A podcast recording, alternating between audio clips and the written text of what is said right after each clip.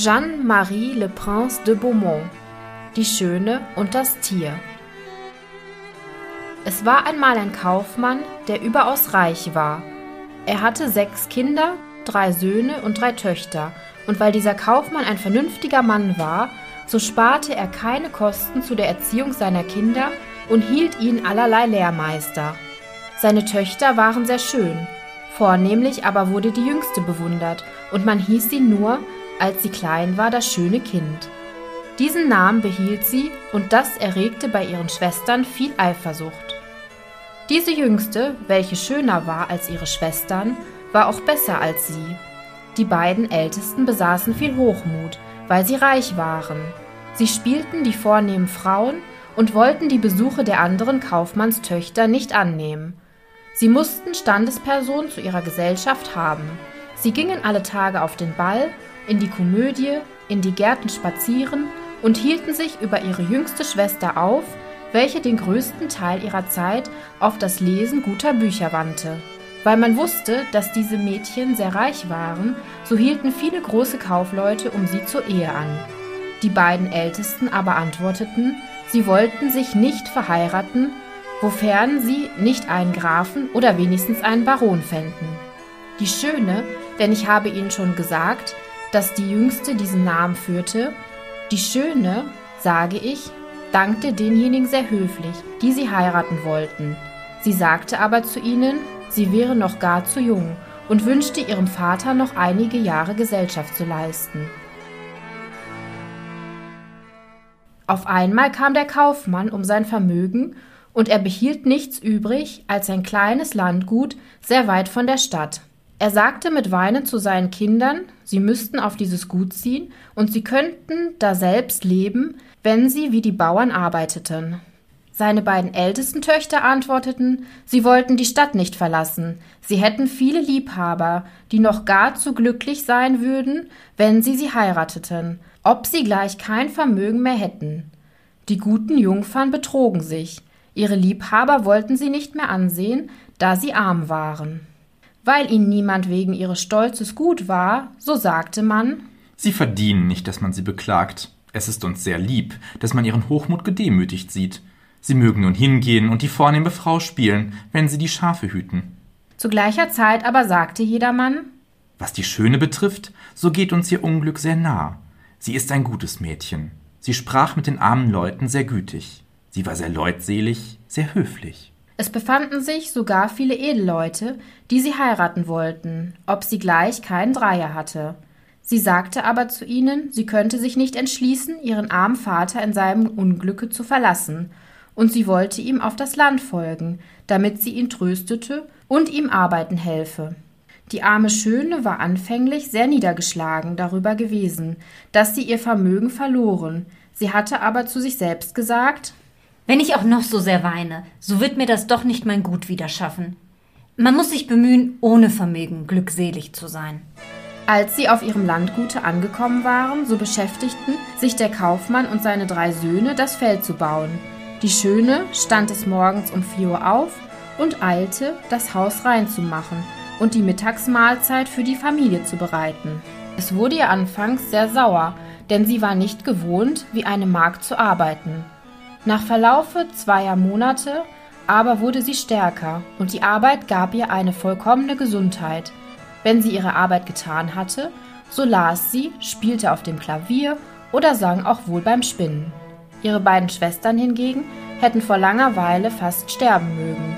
Sie standen des Morgens um 10 Uhr auf, gingen den ganzen Tag spazieren und vertrieben sich die Zeit damit, dass sie ihre schönen Kleider und ihre Gesellschaften bedauerten. Man sehe nur unsere jüngere Schwester, sagten sie zueinander. Sie hat eine niederträchtige Seele und ist so dumm, dass sie mit ihrem unglücklichen Zustand zufrieden ist. Der wackere Kaufmann dachte nicht so wie seine Töchter. Er wusste, dass die Schöne viel geschickter wäre als ihre Schwestern, sich in Gesellschaften zu zeigen. Er bewunderte die Tugend dieser jungen Tochter und vornehmlich ihre Geduld denn ihre Schwestern ließen sie nicht bloß alle Hausarbeit ganz alleine verrichten, sondern schalten sie auch noch alle Augenblicke. Diese Familie hatte nun ein Jahr in der Einsamkeit gelebt, als der Kaufmann Briefe erhielt, worinnen man ihm meldete, es wäre ein Schiff, worauf er Waren gehabt, glücklich angekommen. Diese Zeitung hätte seinen beiden ältesten Töchtern den Kopf fast verwirrt gemacht, welche gedachten, sie würden endlich das Land verlassen können, wo ihnen Zeit und Weile so lang würden. Als sie ihren Vater zur Abreise fertig sahen, so baten sie ihn, er möchte ihnen Röcke, Palatinen, Kopfzeuge und allerhand Kleinigkeiten mitbringen. Die Schöne ersuchte ihn um nichts, denn sie dachte bei sich selbst, alles Geld für die Waren würde nicht zureichen, das zu kaufen, was ihre Schwestern wünschten. Du bittest mich nicht, dass ich dir etwas kaufen soll? sagte ihr Vater zu ihr. Weil sie die Gütigkeit haben und an mich denken wollen, antwortete sie ihm. So bitte ich Sie, bringen Sie mir eine Rose mit, denn hier wachsen keine. Die Schöne fragte eben nicht viel nach einer Rose. Sie wollte aber nicht durch ihr Beispiel die Aufführung ihrer Schwestern verdammen, welche gesagt haben würden, es geschehe nur bloß, sich von ihnen zu unterscheiden, dass sie nichts verlangte.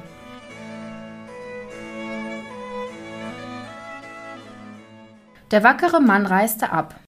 Als er aber angekommen war, so fing man mit ihm einen Prozess wegen seiner Waren an, und nachdem er viele Mühe gehabt hatte, so reiste er ebenso arm wieder zurück, als er vorher war.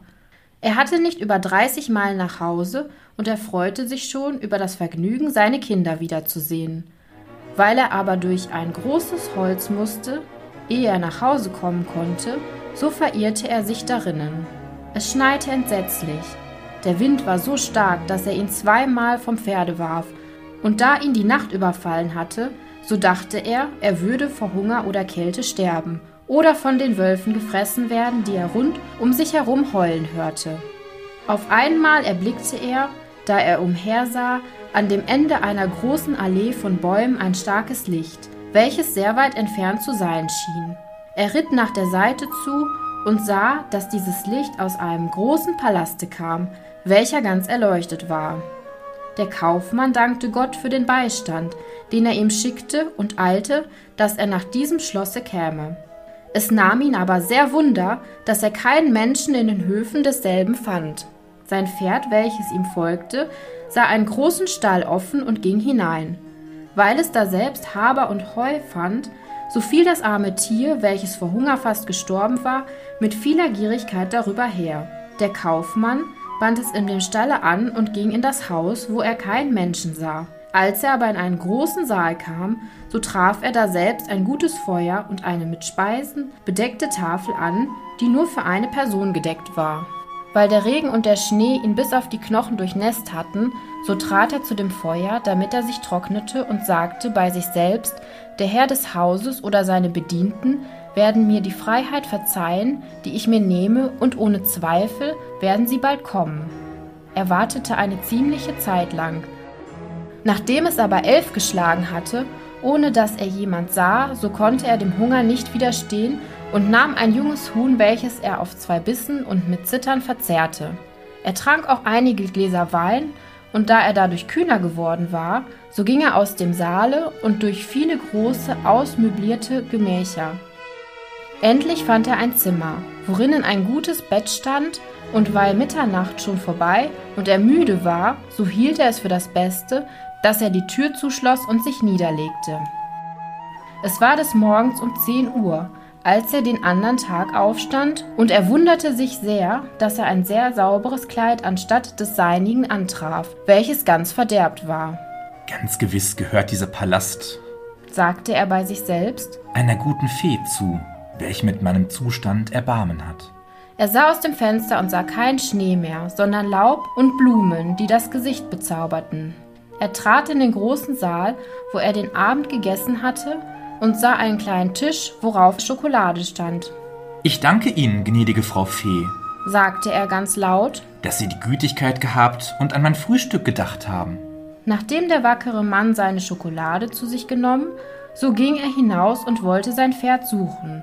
Weil er nun unter einer Laube von Rosen wegging, so erinnerte er sich, dass ihn die Schöne um eine Rose ersucht hatte, und brach einen Zweig ab, woran ihrer viele saßen. In eben der Zeit hörte er ein großes Geräusch und sah ein so entsetzliches Tier auf sich zukommen, dass er beinahe in Ohnmacht gefallen wäre. Du bist sehr undankbar, sagte das Tier, mit einer fürchterlichen Stimme zu ihm. Ich habe dir das Leben gerettet, indem ich dich in mein Schloss aufgenommen. Und für meine Güte stiehlst du mir meine Rosen, die ich unter allen Sachen in dieser Welt am allerliebsten habe. Diesen Fehler zu büßen, musst du sterben. Ich gebe dir nur eine Viertelstunde Zeit, damit du Gott um Verzeihung bitten kannst. Der Kaufmann fiel auf die Knie und sagte mit gefalteten Händen zu dem Tiere Gnädiger Herr, verzeihen Sie mir, ich habe nicht geglaubt, Sie zu beleidigen, wenn ich eine Rose für eine meiner Töchter abbreche, die mich darum gebeten hat. Ich heiße nicht gnädiger Herr, antwortete ihm das Ungeheuer, sondern Tier. Ich liebe die Komplimente nicht. Ich will, dass man sagt, was man denkt. Glaube also nicht, dass du mich durch deine Schmeicheleien rühren werdest. Doch du hast mir gesagt, du hättest Töchter? Ich will dir wohl verzeihen, unter der Bedingung, dass eine von deinen Töchtern freiwillig komme, statt deiner zu sterben. Sage mir weiter kein Wort. Reise, und wenn deine Töchter sich weigern, für dich zu sterben, so schwöre, dass du in drei Monaten wiederkommen wollest. Der gute Mann war nicht willens, eine von seinen Töchtern diesem garstigen Untiere aufzuopfern, sondern er dachte, ich werde doch wenigstens das Vergnügen haben, sie noch einmal zu umarmen. Er schwur also, er wollte wieder zurückkommen, und das Tier sagte zu ihm, er könnte abreisen, wenn er wollte. Allein? setzte es hinzu. Ich will nicht, dass du mit leeren Händen weggehst. Kehre wieder in das Zimmer zurück, wo du geschlafen hast. Du wirst da selbst einen großen Koffer finden. Darein kannst du alles legen, was dir belieben wird. Ich will ihn nach deinem Hause bringen lassen. Zu gleicher Zeit begab sich das Tier zurück, und der gute, ehrliche Mann sagte bei sich selbst Wenn ich ja sterben muss, so werde ich doch den Trost haben, dass ich meinen armen Kindern Brot hinterlasse. Er ging in das Zimmer zurück, wo er geschlafen hatte, und nachdem er da selbst eine große Menge Goldstücke gefunden, so füllte er den großen Koffer damit an, wovon ihm das Tier gesagt hatte. Er schloss ihn zu, und nachdem er sein Pferd wieder genommen, welches er noch in dem Stalle fand, so ging er aus diesem Palast mit einer Traurigkeit, die der Freude gleich war, welche er hatte, als er hineingeritten. Sein Pferd nahm von sich selbst einen Weg durch den Wald, und in wenigen Stunden kam der ehrliche Mann in seinem kleinen Hause an. Seine Kinder waren um ihn herum. Allein, anstatt dass er über ihre Liebkosungen hätte vergnügt sein sollen, so fing er an zu weinen, da er sie ansah. Er hielt den Rosenzweig, welchen er der Schön mitbrachte, in der Hand. Er gab ihn ihr und sagte Da, Schöne, nimm diese Rosen hin. Sie werden deinem unglücklichen Vater sehr teuer zu stehen kommen. Und darauf erzählte er seiner Familie die klägliche Begebenheit, die ihm begegnet war. Bei dieser Erzählung erhoben seine beiden ältesten Töchter ein großes Geschrei und schimpften und schmähten auf die Schöne, welche nicht weinte. Da sieht man, was der Hochmut dieser kleinen Kreatur hervorbringt, sagten sie. Warum verlangte sie keine Kleidung wie wir? Aber nein, Mademoiselle wollte etwas Besonderes haben. Sie wird unserem Vater den Tod verursachen und sie weint nicht einmal. Das würde sehr unnütz sein, erwiderte die Schöne. Warum sollte ich den Tod meines Vaters beweinen? Er wird nicht umkommen, weil das Ungeheuer eine von seinen Töchtern annehmen will. So will ich mich alleine seinem Grimm überliefern. Und ich halte mich für sehr glücklich, weil ich bei meinem Tode die Freude haben werde, meinen Vater zu retten und ihm meine Zärtlichkeit zu beweisen. Nein, meine liebe Schwester, sagten ihre drei Brüder zu ihr, du sollst nicht sterben. Wir wollen das Ungeheuer aufsuchen und unter seinen Klauen umkommen, wenn wir es nicht umbringen können. Hoffet es nicht, meine lieben Kinder, sagte der Kaufmann zu ihnen. Die Macht des Tieres ist so groß, dass mir keine Hoffnung übrig bleibt, es zu töten. Ich bin über das gute Herz der Schönen sehr vergnügt. Ich will sie aber nicht in den Tod geben. Ich bin alt. Ich habe nur noch wenige Zeit zu leben.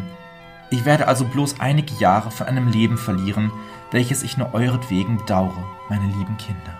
Ich versichere Ihnen, mein lieber Vater, sagte die Schöne, Sie sollen ohne mich nicht nach diesem Palaste gehen. Sie können mich nicht abhalten, dass ich Ihnen nicht folge. Ob ich gleich jung bin, so bin ich dem Leben doch nicht sehr zugetan. Und ich will lieber von diesem Ungeheuer aufgefressen werden, als vor Bekümmernis sterben, welche mir ihr Verlust verursachen würde. Man mochte noch so viel reden, die Schöne wollte durchaus nach dem schönen Palast reisen, und ihre Schwestern waren recht froh darüber, weil die Tugenden dieser Jüngsten ihnen viel Eifersucht eingeflößt hatten. Der Kaufmann war von dem Schmerze, seine Tochter zu verlieren, so eingenommen, dass er nicht an den Koffer dachte, welchen er mit Gold angefüllt hatte. Sobald er sich aber in seiner Kammer eingeschlossen und sich niederlegen wollte, so erstaunte er sehr, dass er solchen hinter seinem Bette fand. Er entschloss sich, seinen Kindern nichts davon zu sagen, dass er so reich geworden war, weil seine Töchter gern wieder in die Stadt ziehen wollten. Er aber entschlossen war, auf diesem Landgute zu sterben. Doch vertraute er dieses Geheimnis der Schönen, welche ihm meldete, es wären unter seiner Abwesenheit einige Edelleute zu ihnen gekommen, und es fänden sich zwei darunter, die ihre Schwestern liebten. Sie bat ihren Vater, er möchte sie verheiraten, denn sie war so gut, dass sie dieselben lieb hatte und ihnen von ganzem Herzen alles vergab, was sie ihr zuleide getan hatten. Diese beiden boshaften Töchter rieben sich die Augen mit einer Zwiebel, damit sie weinen konnten, als die Schöne mit ihrem Vater abreiste. Ihre Brüder aber weinten im Ernste sowohl als der Kaufmann. Nur die Schöne weinte nicht, weil sie ihren Schmerz nicht vermehren wollte. Das Pferd nahm den Weg nach dem Palast, und gegen Abend wurden sie ihn so erleuchtet gewahr als das erste Mal. Das Pferd war ganz allein in dem Stalle. Und der wackere Mann ging mit seiner Tochter in den großen Saal, wo sie eine prächtig angerichtete Tafel fanden, die für zwei Personen gedeckt war. Der Kaufmann hatte nicht das Herz, dass er etwas aß. Die Schöne aber, welche sich zwang, ruhig zu scheinen, setzte sich zur Tafel und legte ihm vor. Darauf sagte sie bei sich selbst Das Tier will mich fett machen, ehe es mich auffrisst, weil es mir so gutes Essen und Trinken gibt. Als sie gegessen hatten, so hörten sie ein großes Geräusch, und der Kaufmann nahm von seiner Tochter mit Weinen Abschied, denn er dachte, das Tier käme. Die Schöne konnte sich des Zittern und Bebens nicht enthalten, als sie diese schreckliche Gestalt sah. Sie fasste sich aber wieder so gut sie konnte, und da das Ungeheuer sie fragte, ob es aus gutem Herzen geschehen wäre, dass sie hergekommen, so sagte sie mit Zittern ja. Sie sind sehr gütig, sagte das Tier. Und ich bin ihnen sehr verbunden. Ihr aber, guter ehrlicher Mann, reist morgen früh und lasst euch niemals einfallen, hier wieder herzukommen. Leben Sie wohl, Schöne. Fahre wohl, Tier, antwortete sie, und gleich darauf begab sich das Ungeheuer hinweg. Ach, meine liebe Tochter, sagte der Kaufmann, indem er die Schöne umarmte. Ich bin halb tot vor Schrecken. Folge mir, lass mich hier bleiben. Nein, mein lieber Vater, sagte die Schöne mit Standhaftigkeit zu ihm, Sie sollen morgen früh abreisen und mich dem Beistande des Himmels überlassen. Vielleicht wird er sich meiner erbarmen. Sie legten sich nieder und glaubten, sie würden die ganze Nacht nicht schlafen können. Sie waren aber kaum in ihren Betten, so taten sich auch ihre Augen zu. Die Schöne sah in ihrem Schlafe eine Dame, die zu ihr sagte Ich bin mit deinem guten Herzen zufrieden, Schöne. Die gute Tat, die du jetzt so tust, indem du dein Leben hingibst, um das Leben deines Vaters zu retten, wird nicht ohne Belohnung bleiben. Die Schöne erzählte beim Aufwachen diesen Traum ihrem Vater, und ob er ihn gleich ein wenig tröstete, so hinderte ihn solches doch nicht, sehr zu winseln und zu wehklagen, als er sich von seiner geliebten Tochter trennen musste. Da er abgereist war, so setzte sich die Schöne in den großen Saal und fing auch an zu weinen. Weil sie aber viel Mut hatte, so empfahl sie sich dem lieben Gott und entschloss sich, sie wollte sich die wenige Zeit über, die sie noch zu leben hätte, nicht kränken, denn sie glaubte steif und fest, das Tier würde sie den Abend fressen. Sie nahm sich vor, sie wollte unterdessen herumspazieren und dieses schöne Schloss besehen. Sie konnte sich nicht enthalten, die Schönheit desselben zu bewundern. Sie wurde aber sehr erstaunt, als sie eine Tür fand, worüber geschrieben stand Zimmer der Schönen. Sie machte die Tür in aller Eile auf und ward von der Pracht ganz verblendet, die daselbst herrschte. Was ihr aber am meisten in die Augen fiel, war eine große Bibliothek, ein schöner Flügel und viele Notenbücher. Man will doch nicht, dass ich Langeweile haben soll, sagte sie ganz sacht bei sich selbst, und darauf dachte sie, Wenn ich nur einen Tag hier bleiben sollte, so würde man nicht so viel für mich angeschafft haben. Dieser Gedanken ermunterte ihren Mut wieder. Sie machte den Bücherschrank auf und sah ein Buch, worin mit goldenen Buchstaben geschrieben war Wünschen Sie, befehlen Sie, Sie sind hier die Königin und Frau. Ach, sagte sie mit Seufzen. Ich wünsche nichts weiter, als dass ich meinen armen Vater wiedersehen und erfahren möge, was er jetzt macht. Sie hatte dieses bei sich selbst gesagt. Wie erstaunte sie aber, als sie ihre Augen auf einen großen Spiegel warf und darin sein Haus erblickte, wo selbst ihr Vater mit einem überaus traurigen Gesichte ankam. Ihre Schwestern gingen ihm entgegen, und ungeachtet der Verstellungen ihrer Gebärden, die sie machten, damit sie betrübt scheinen möchten, sah man dennoch die Freude, die sie über den Verlust ihrer Schwester hatten, auf ihrem Gesichte erscheinen. Einen Augenblick danach verschwand alles dieses wieder, und die Schöne konnte sich nicht enthalten zu denken, das Tier sei sehr gefällig und sie habe nichts von ihm zu befürchten. Zu Mittag fand sie die Tafel gesetzt und die Mahlzeit über hörte sie ein vortreffliches Konzert, wiewohl sie keine Seele sah. Den Abend, als sie sich zur Tafel setzten wollte, hörte sie das Geräusch, welches das Tier machte, und konnte sich des Zittern und Bebens nicht enthalten. Schöne, sagte dieses Ungeheuer zu ihr, wollen Sie wohl erlauben, dass ich Sie den Abend speisen sehe? Ihr habt hier zu befehlen, antwortete die Schöne mit Zittern. Nein, versetzte das Tier. Es hat hier niemand zu befehlen als Sie. Sie dürfen mir nur sagen, ich soll gehen, wenn ich Ihnen verdrießlich falle. Ich werde sogleich weggehen. Sagen Sie mir, finden Sie mich nicht sehr hässlich? Das ist wahr, sagte die Schöne. Ich kann nicht lügen. Aber ich glaube, Sie sind sehr gut. Sie haben recht, antwortete das Ungeheuer. Allein außerdem, dass ich hässlich bin, habe ich auch keinen Witz. Ich weiß wohl, dass ich ein dummes Vieh bin. Man ist kein dummes Vieh, erwiderte die Schöne. Wenn man glaubt, dass man keinen Witz habe. Ein Tor hat solches niemals gewusst. Essen Sie denn, Schöne, sagte das Ungeheuer. Und lassen Sie sich die Zeit in Ihrem Hause nicht lang werden, denn alles gehört Ihnen hierzu. Und es würde mich kränken, wenn Sie nicht vergnügt wären. Sie haben viel Gütigkeit, sagte die Schöne. Ich gestehe es Ihnen, ich bin mit Ihrem Herzen sehr zufrieden. Wenn ich daran denke, so kommen Sie mir nicht mehr so hässlich vor. Oh, wahrlich, ja?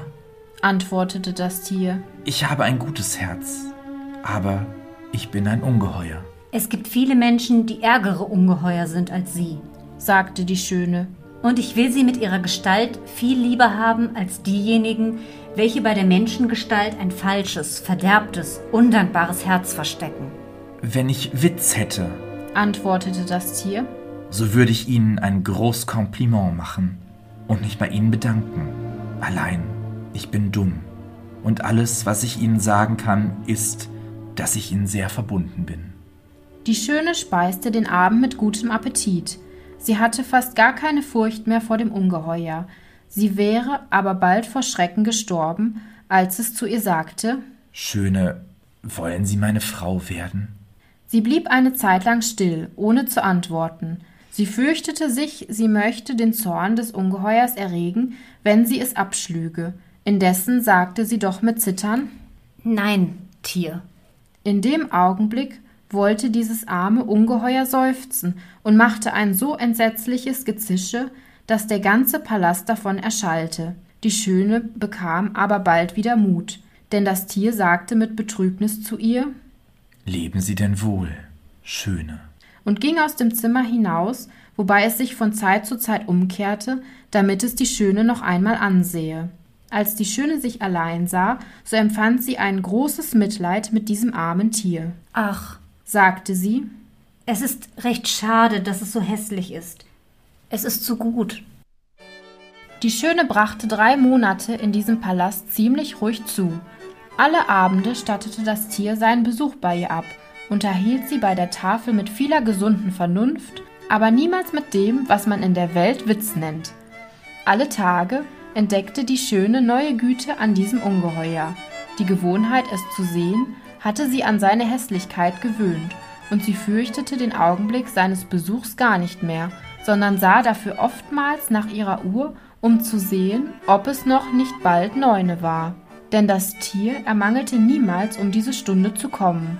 Nur eine einzige Sache machte der Schönen Kummer, nämlich, dass das Ungeheuer alle Zeit, ehe es wegging, sie fragte, ob sie seine Frau werden wollte, und dass es ganz von Schmerz durchdrungen zu sein schien, wenn sie Nein dazu sagte. Eines Tages sagte sie zu dem Ungeheuer Sie kränken mich, Tier. Ich wollte wünschen, dass ich Sie heiraten könnte. Allein, ich bin viel zu aufrichtig, als dass ich Ihnen weismachen wollte, es werde wohl noch einmal geschehen. Ich werde stets Ihre gute Freundin sein. Seien Sie damit immer zufrieden. Man muss es wohl, versetzte das Tier. Ich lasse mir Gerechtigkeit widerfahren. Ich weiß, dass ich recht abscheulich bin. Ich liebe sie aber sehr. Indessen bin ich nur gar zu glücklich dadurch, dass Sie gern hier bleiben wollen. Versprechen Sie mir, dass Sie mich niemals verlassen wollen. Die Schöne errötete bei diesen Worten. Sie hatte in ihrem Spiegel gesehen, dass ihr Vater vor Bekümmernis darüber krank war, dass er sie verloren hatte, und sie wünschte, ihn wieder zu sehen.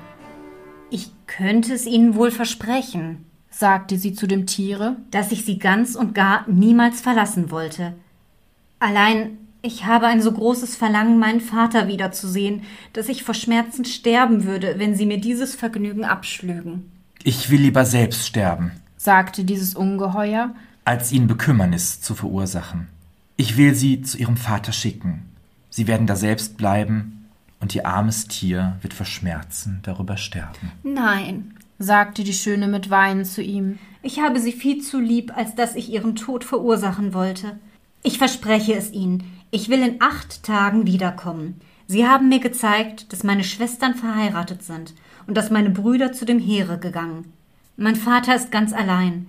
Erlauben Sie, dass ich eine Woche bei ihm bleibe. Sie sollen morgen früh da sein, sagte das Tier. Erinnern Sie sich aber Ihres Versprechens. Sie dürfen nur, ehe Sie zu Bett gehen, Ihren Ring auf einen Tisch legen, wenn Sie wieder zurückkommen wollen.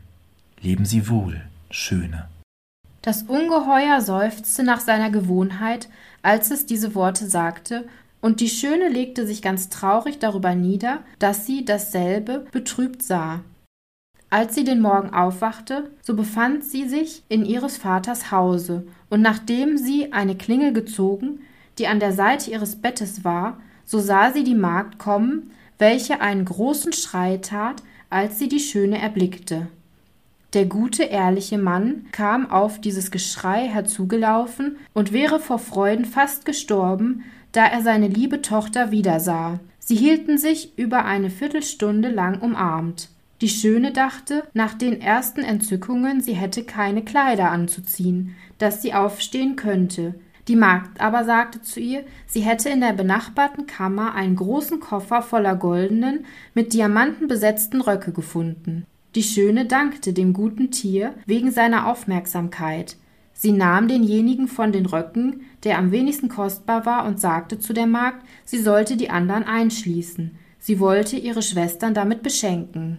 Kaum hatte sie aber diese Worte ausgesprochen, so verschwand der Koffer. Ihr Vater sagte zu ihr, das Tier wollte, sie sollte alles das für sich behalten, und sogleich kamen die Röcke und der Koffer wieder an eben den Ort. Die Schöne kleidete sich an, und während der Zeit wurde es ihren Schwestern gemeldet, welche mit ihren Männern herzueilten. Sie waren alle beide sehr unglücklich. Die älteste hatte einen Edelmann geheiratet, der so schön war als die Liebe. Er war aber in seine eigene Gestalt so verliebt, dass er sich nur damit vom Morgen an bis auf den Abend beschäftigte und die Schönheit seiner Frau verachtete. Die zweite hatte einen Mann geheiratet, welcher viel Witz besaß. Er bediente sich dessen aber nur, alle Welt toll zu machen und seine Frau zuallererst. Die Schwestern der Schönen wollten vor Schmerzen fast sterben, als sie solche wie eine Prinzessin gekleidet und schöner als den Tag sahen. Sie mochte sie liebkosen, wie sie wollte. Nichts konnte ihre Eifersucht ersticken, welche sehr zunahm, als sie ihnen erzählte, wie glücklich sie war. Diese beiden eifersüchtigen Schwestern gingen in den Garten, um daselbst nach ihrer Bequemlichkeit zu weinen, und sie sagten zueinander Warum ist diese kleine Kreatur glücklicher als wir? Sind wir nicht liebenswürdiger als sie? Meine liebe Schwester, sagte die Älteste. Es fällt mir etwas ein. Wir wollen uns bemühen, sie länger als acht Tage hier zu behalten. Ihr dummes Tier wird darüber in Zorn geraten, dass sie ihr Wort nicht gehalten und wird sie vielleicht auffressen. Du hast recht, Schwester, antwortete die andere. Dieser wegen aber müssen wir ihr große Liebkosungen erweisen. Nachdem sie diesen Entschluss gefasst hatten, so gingen sie wieder hinein und erwiesen ihrer Schwester so viel Freundschaft, dass die Schöne vor Freuden darüber weinte. Als die acht Tage vorbei waren, so rissen sich die beiden Schwestern die Haare aus dem Kopfe und stellten sich über die Abreise so betrübt, dass sie versprach, sie wollte noch acht Tage dableiben. Indessen verwies sich die Schöne den Kummer, welchen sie ihrem armen Tier verursachen würde, das sie von ganzem Herzen liebte, und es wurden ihr Zeit und Weile lang, dass sie solches nicht mehr sah. In der zehnten Nacht, die sie bei ihrem Vater zubrachte, träumte ihr, sie wäre in dem Garten des Palasts und sehe das Tier auf dem Grase liegen, welches den Augenblick sterben wollte und ihr ihre Undankbarkeit verwies. Die Schöne wachte plötzlich darüber auf und vergoß Tränen. Bin ich nicht recht boshaft? Sagte sie, dass ich einem Tiere Kummer verursache, das so viel Gefälligkeit für mich hat? Ist es seine Schuld, dass es so hässlich ist und so wenig Witz hat? Es ist gut. Das ist besser als alles Übrige. Warum habe ich das Ungeheuer nicht heiraten wollen? Ich würde mit ihm glücklicher sein als meine Schwestern mit ihren Männern. Weder die Schönheit noch der Witz eines Mannes machen eine Frau vergnügt.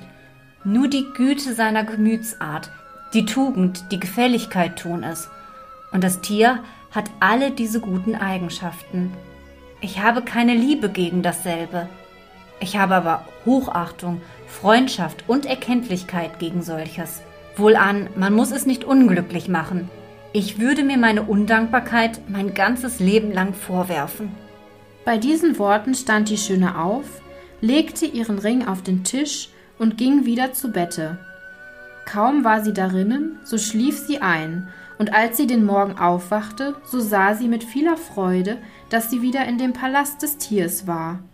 Sie kleidete sich prächtig an, damit sie dem Ungeheuer gefallen möchte, und es wurden ihr den ganzen Tag Zeit und Weile, bis auf den Tod lang, indem sie neun Uhr des Abends erwartete. Allein es mochte immer neun schlagen. Das Tier erschien nicht. Die Schöne befürchtete nunmehr, sie hätte seinen Tod verursacht.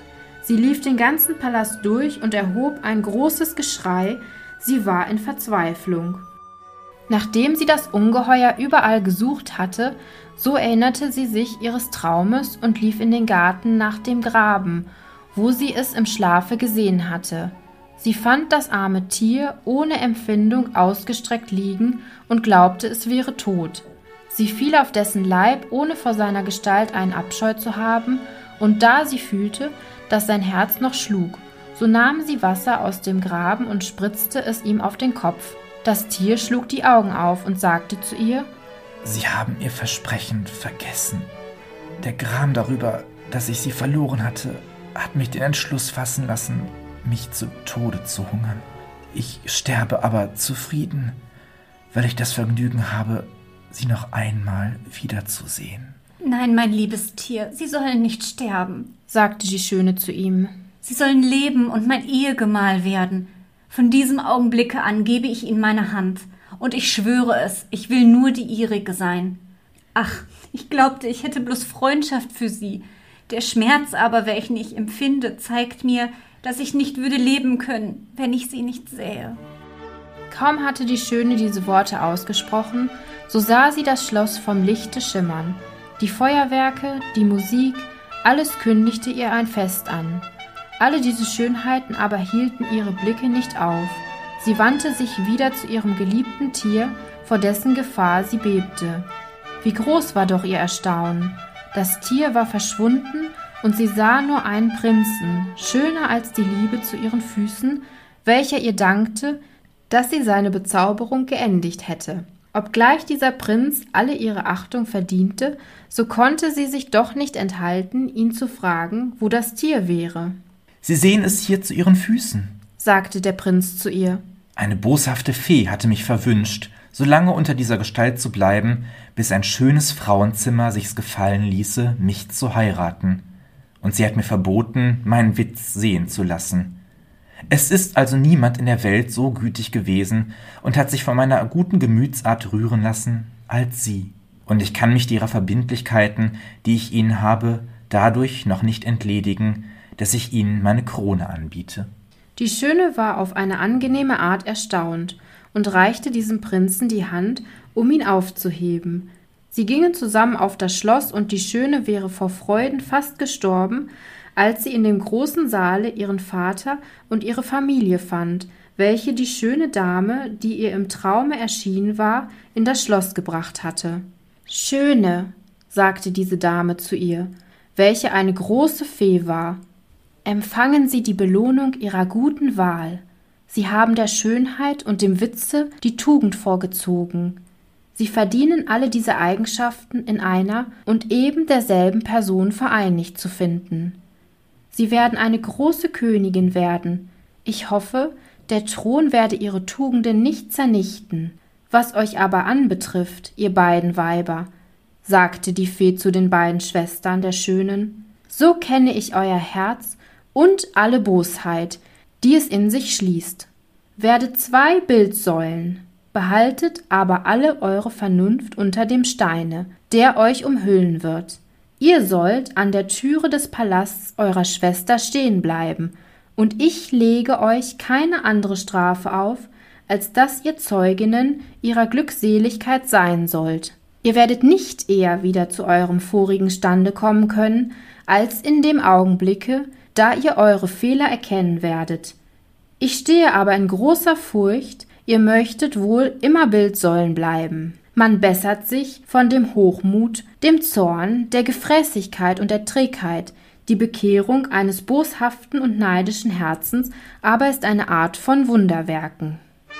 In dem Augenblicke tat die Fee einen Schlag mit ihrer Rute, und alle diejenigen, die in dem Saale waren, wurden in das Königreich des Prinzen versetzt. Seine Untertanen sahen ihn mit Freuden, und er vermählte sich mit der Schönen, welche mit ihm sehr lange und in einer vollkommenen Glückseligkeit lebte, weil sie auf die Tugend gegründet war.